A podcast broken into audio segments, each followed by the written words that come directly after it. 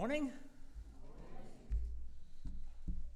I did uh, think, not very long, about trying to emulate Rob from last week and preach in shorts. Um, but I was terrified that people would faint at the sight of my varicose veins, and uh, you know, certain things you don't kind of put on stage when you get to a certain stage in life, you know. And also, I'm conscious that if I don't wear a jacket, some people will be very disappointed uh, when I preach. Not many. I know of two anyway. Um, but yeah. Uh, besides anything else, what it illustrates is it doesn't actually matter very much. Um, I asked Betty, you know, does this look okay? She said, yeah. She said, when have you cared anyway? Uh, to which I responded, I, I always try to, I try to keep up with fashion. Um, usually about 10 years behind, but I try to keep up 10 years behind with fashion, so that's all right. I want to share this morning uh, pastorally because the, the, passage of scripture I've been given, which is in John's Gospel, as you, will be aware, um, and follows on from last week.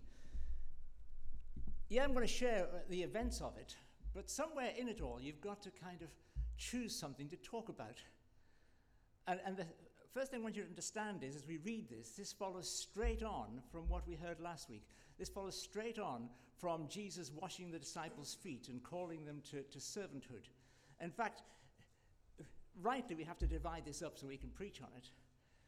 But it wouldn't be a bad idea to kind of go back to sort of roughly uh, John 12 and, and, read right through uh, to the, the, whole discourse as Jesus prepares the disciples for his, for his departure. Because it all belongs together. It's all set in this kind of end bit. In fact, the passage we read last week and this week are all set around the Last Supper, and you can read the other versions of the Last Supper in, in the other Gospels. Uh, you get a, a, full picture of what's going on. And if we're not careful, we preach a sermon and we forget the context of the previous one. Uh, we, we can't chop it up that way quite like that. But this morning I'm going to be unashamedly selective. I'm going to tell you what the passage says and then pick one little part of it and elaborate. Uh, largely because I've been asked to say something, you know. Let me read. John chapter 13, verse 18. This is, uh, as I said, immediately after the, the, the feet washing and uh, servanthood, and how the disciples will be blessed uh, if they do what Jesus uh, is recommending. He says, I'm not referring to all of you. This is uh, John 13, verse 18. I'm not referring to all of you. I know those I have chosen, but this is to fulfill this passage of Scripture. He who shared my bread has turned against me. I'm telling you now before it happens, so that when it does happen, you will believe that I am who I am. Very truly, I tell you, whoever accepts anyone I send accepts me, and whoever accepts me accepts the one who sent me. After he had said this, Jesus was troubled in spirit and testified, Very truly, I tell you, one of you is going to betray me. His disciples stared at one another, at a loss to know which of them he meant. One of them, the disciple whom Jesus loved, was reclining next to him. Simon Peter motioned to this disciple and said, Ask him which one he means. Leaning back against Jesus, he asked him, Lord, who is it? Jesus answered, It is the one to whom I will give this piece of bread when I have dipped it in the dish. Then, dipping the piece of bread, he gave it to Judas, the son of Simon Iscariot. As soon as Judas took the bread, Satan entered into him. So Jesus told him, What you are about to do, do quickly. But no one at the meal understood why Jesus said this to him. Since Judas had charge of the money, some thought he was telling him to buy what was needed for the festival or to give something to the poor. As soon as Judas had taken the bread, he went out and it was night.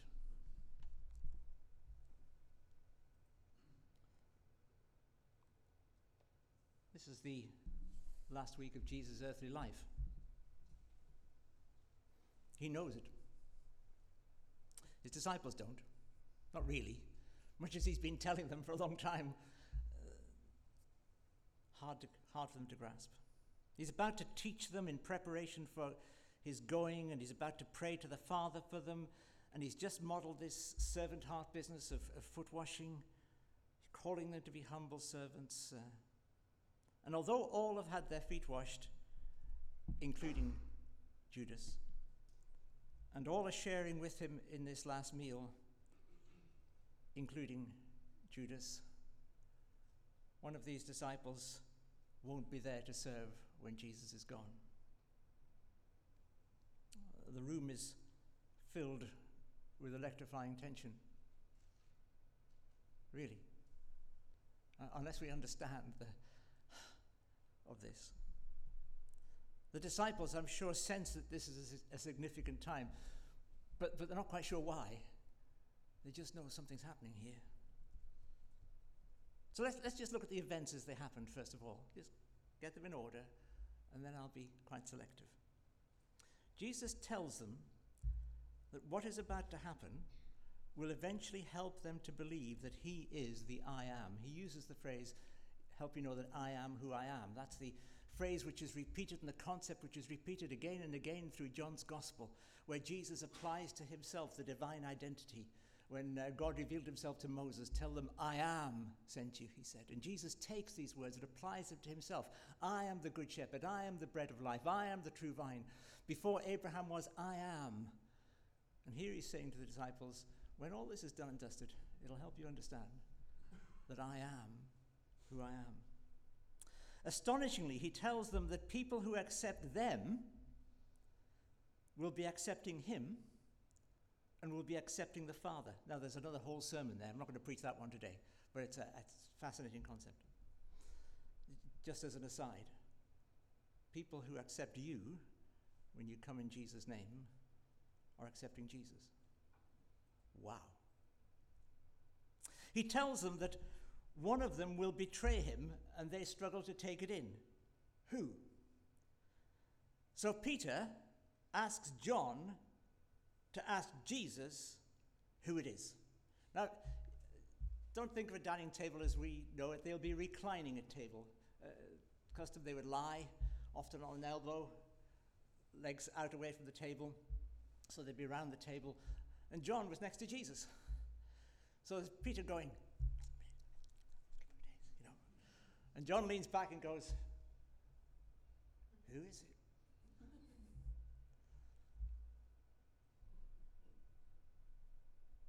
And Jesus tells John how to identify him. The one who I give this piece of bread to after I've put it in the dish. He dips the bread in the dish, he gives it to Judas. The Bible says Satan entered Judas.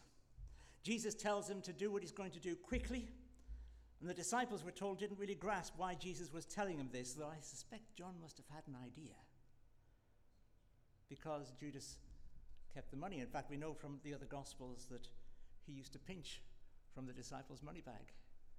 His motives, much as the Hollywood, music, Hollywood musicals, the Hollywood uh, epics would have us try to question what complicated motives Judas had. The only one identified in the Bible is greed.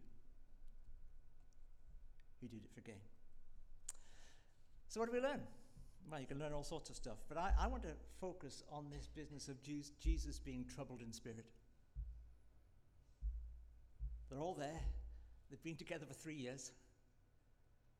He knows them, they know him, they know each other. There have been some ups and some downs. They've seen incredible things. He's, he's staring ahead at, at what lies ahead of him. And Jesus is troubled in spirit. Why? Because he knows one of them would betray him. This is no easy thing. This is no glib thing. It's not Jesus sort of saying, yeah, well, you know, that was sorted out back, way back in eternity before I ever came. It's Judas. Yeah, who cares? Jesus did care. Jesus knows human pain.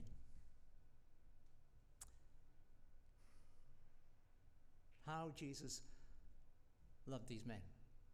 Yes, Judas.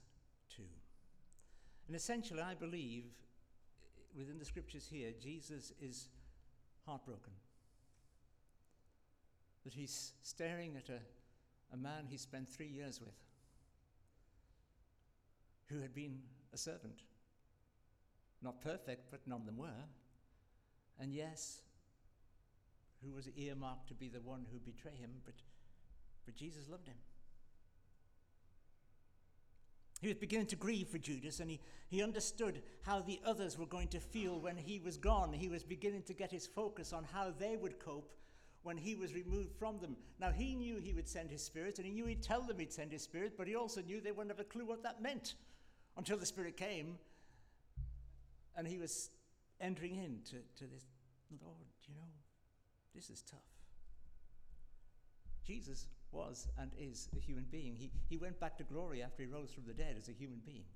He didn't, he didn't suddenly kind of transform into a non human thing. He is, as uh, Tozer called him, our man in heaven, our representative.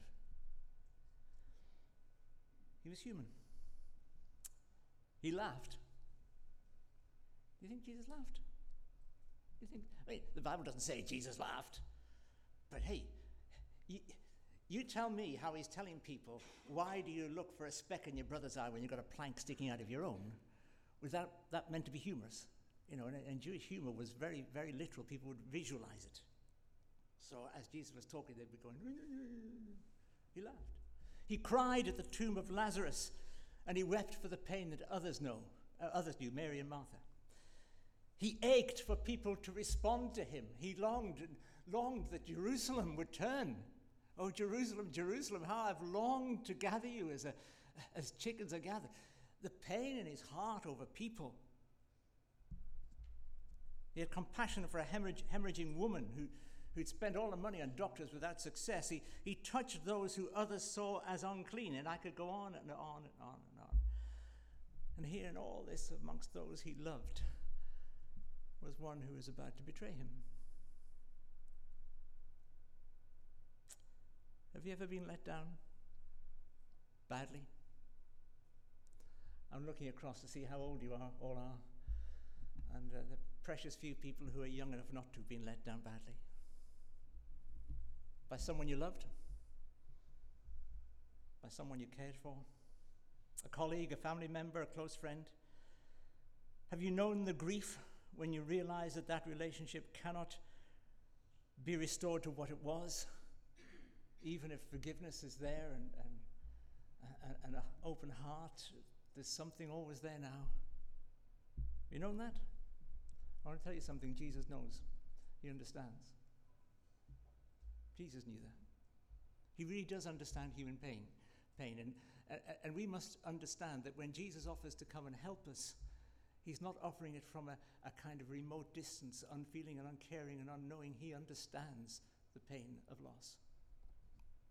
Second thing that I, I, as Jesus is troubled in spirit, I, I want us to understand that Jesus knows our weakness as well.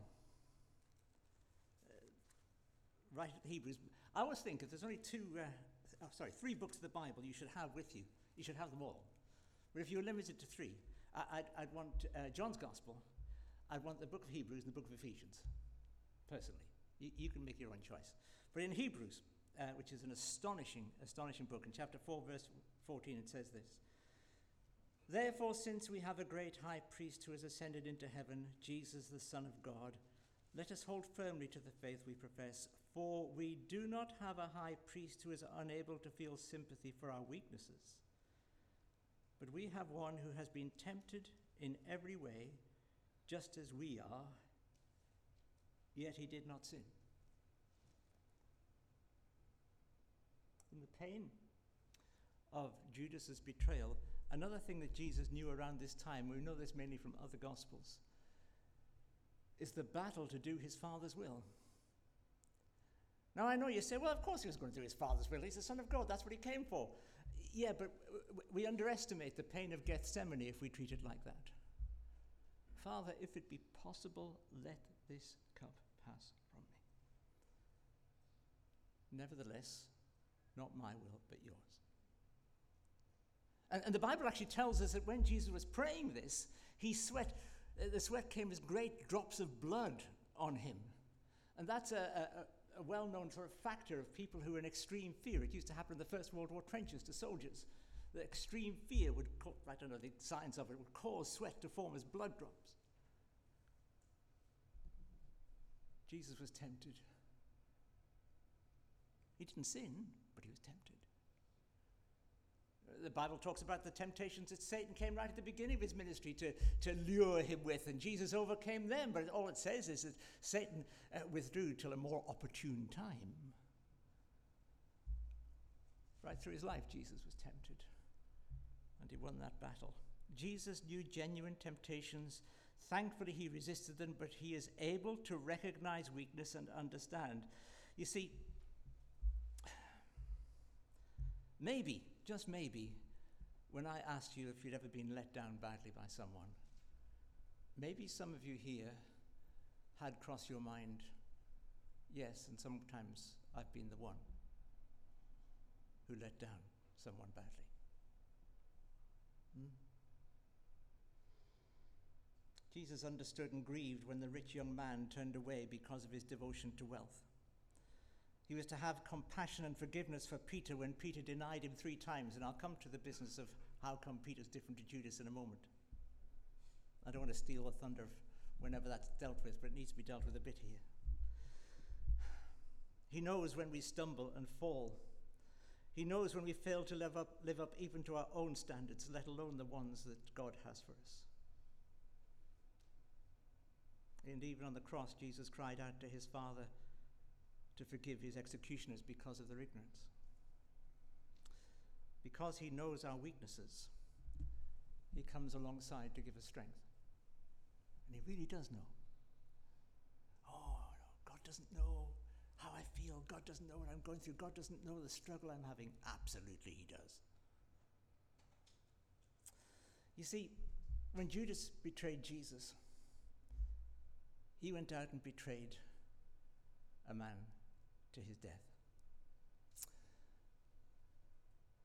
And we read elsewhere that after that he felt great remorse, even throwing the coins back at the Jewish leaders, and he went and hanged himself.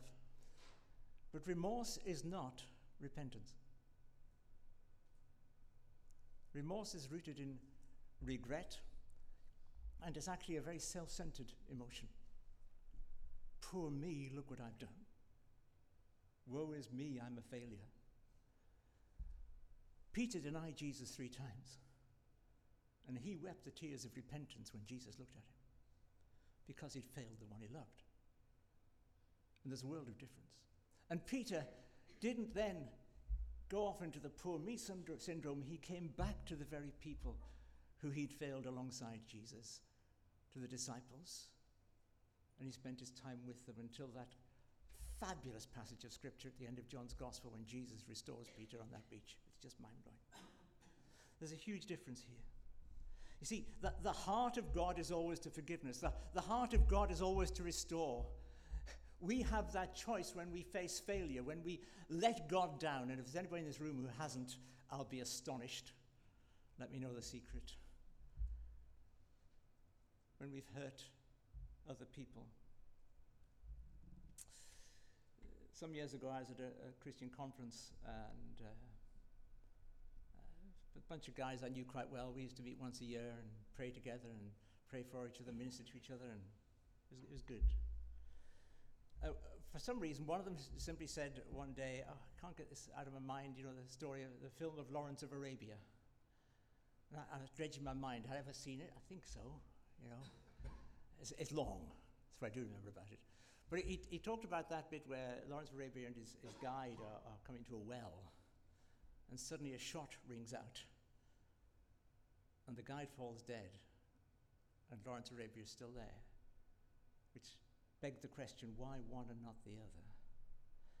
And you know, I don't know whether it was God's purpose in this guy sharing it with just for me or not, but it dawned on me that day, and it's never left me. I was the one who should have been shot. I was the one who God should have discarded. I was the one who God should not have time for. We actually sang the words, didn't we, in the hymn? Hands that should discard me bear wounds which tell me, Come. Jesus really knows our weaknesses, He understands temptation. And although He doesn't excuse us when we fall, He's eager to pick us up when we repent. He's eager to bring us back and restore us to where we need to be because that's his heart. He knew what was in the heart of Judas and his weakness for money, and he grieved that Judas would not and could not turn from his course. He understood what made Peter fail, and he understood what made Thomas doubt. he understood it all. And he was soon to give his life to save crazy, mixed up people like you and me. If only we turned to him and not away from him.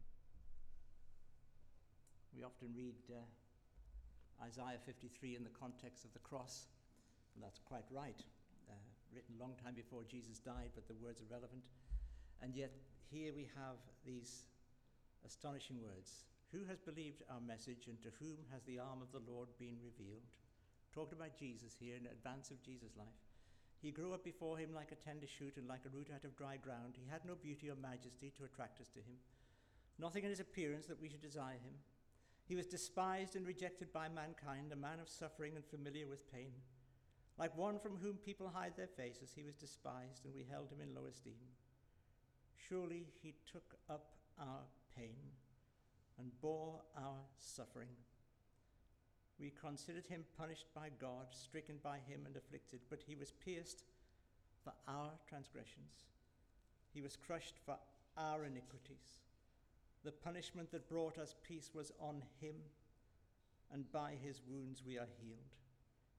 We all, like sheep, have gone astray. Each of us has turned to, his, uh, to our own way, and the Lord has laid on him the iniquity of us all. Are you in a battle at the moment? Are you in a kind of battle with temptation, a battle with some choices of life that are, are big ones, and different choices come to us at different stages. You know, when, when you're sort of young, you think that older people haven't a clue what the difficulties are of being young are. And then you sort of want to remind them that actually, funny enough, we were young once, you know. And, and then you get to a certain age, it, it, you know, maybe you've got young children or a bit older than that, and you're thinking, well, people don't understand how, how tough this can be because it really is a struggle. And then you get to old age, and people think, well, old people, you know, once they're old, they don't have any battles anyway. Life's just a breeze. I've got news for you. It doesn't work like that. You're in a battle? Jesus knows. Not just intellectually knows, but he knows. And he bids us turn to him and not away from him. The final thing want to share this morning uh, Jesus knows our pain, He knows our weaknesses, and He carries our burdens. Do you remember Jesus' words in Matthew 11? Uh, from verse 28, it says, Come to me, all you who are weary and burdened, and I will give you rest. Take my yoke upon you and learn from me, for I am gentle and humble in heart and you will find rest for your souls. For my yoke is easy and my burden is light. You know, that's a promise that Jesus made to all who would come to him. And then, just to reinforce the point, there's 1 Peter 5, 6, and 7, where Peter says, Humble yourselves, therefore, under God's mighty hand, that he may lift you up in due time. Cast all your anxiety on him because he cares for you. And if you haven't got the point yet, Philippians 4 6 and 7. Do not be anxious about anything, but in every situation, by prayer and petition with thanksgiving, present your requests to God, and the peace of God, which transcends all understanding, will guard your hearts and minds in Christ Jesus if nothing else about the Judas and then later Peter story registers, Peter came back. Okay? Peter came back. This Jesus, who understands hurt and grief and knows our weaknesses, he, he beckons us to come to him and swap our yoke for his, to swap all that stuff that would crush us and weigh us down and take what He has instead, which is His purpose for our lives. And that purpose may not be easy in human terms, but compared to the garbage we carry, it's a piece of cake. Yes, it has challenges, but it has a destiny, it has a function, it has a reality which, which far transcends the stuff we choose to carry, which is, has no place. Jesus died to save us. He died to save these disciples. He hung on the cross and bled and died and took every sin I have ever committed and you've ever committed, the sins of the world, on himself. The Bible says he who knew, knew no sin was made to be sin for us. He took the punishment of human sin in himself, even so his father turned his face from him. So, for the first time ever, Jesus knew what it was like to be separated from his father. Jesus did all that. He really did. And he did it so that you and I could put our trust in him and be totally forgiven and totally accepted and walk through this life in the freedom which is in Christ, knowing that he will walk every step with us. You see, he doesn't just die for us, he sends us his spirit to give us victory over the things which would crush us. And he knows the battles are real because he's been through it. He knows the disappointments are huge because he, he experienced them. He knows the temptations are tough because he experienced them. Jesus died for you. He really did. And when you put your trust in him, he's got a grip on you. And he's not going to let you go. You might struggle and you might kick and you might complain, but he's not going to let you go. So come to him, not away. I know from bitter experience when you're beginning to meander off from the path of discipleship, the first thing that goes is turning to Jesus. You can just about still face coming to church because there's lots of stuff goes on in church you can hide behind. But the thing that goes is turning to Him, Lord, I need you. Lord, let me read the Bible. Oh, I better not, in case I get to a bit I don't want to read.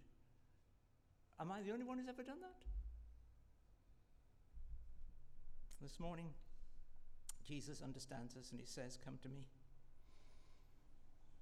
Judas went out. That incredible sentence, and it was night. And Jesus says, Come to me and walk in light. And the difference is astonishing. I'm going to pray in a minute, but just to remind you where we've been, Jesus knows our pain, He knows our weaknesses, and He carries our burdens. As they used to say in Essex when I ministered there, good in it. Let's pray.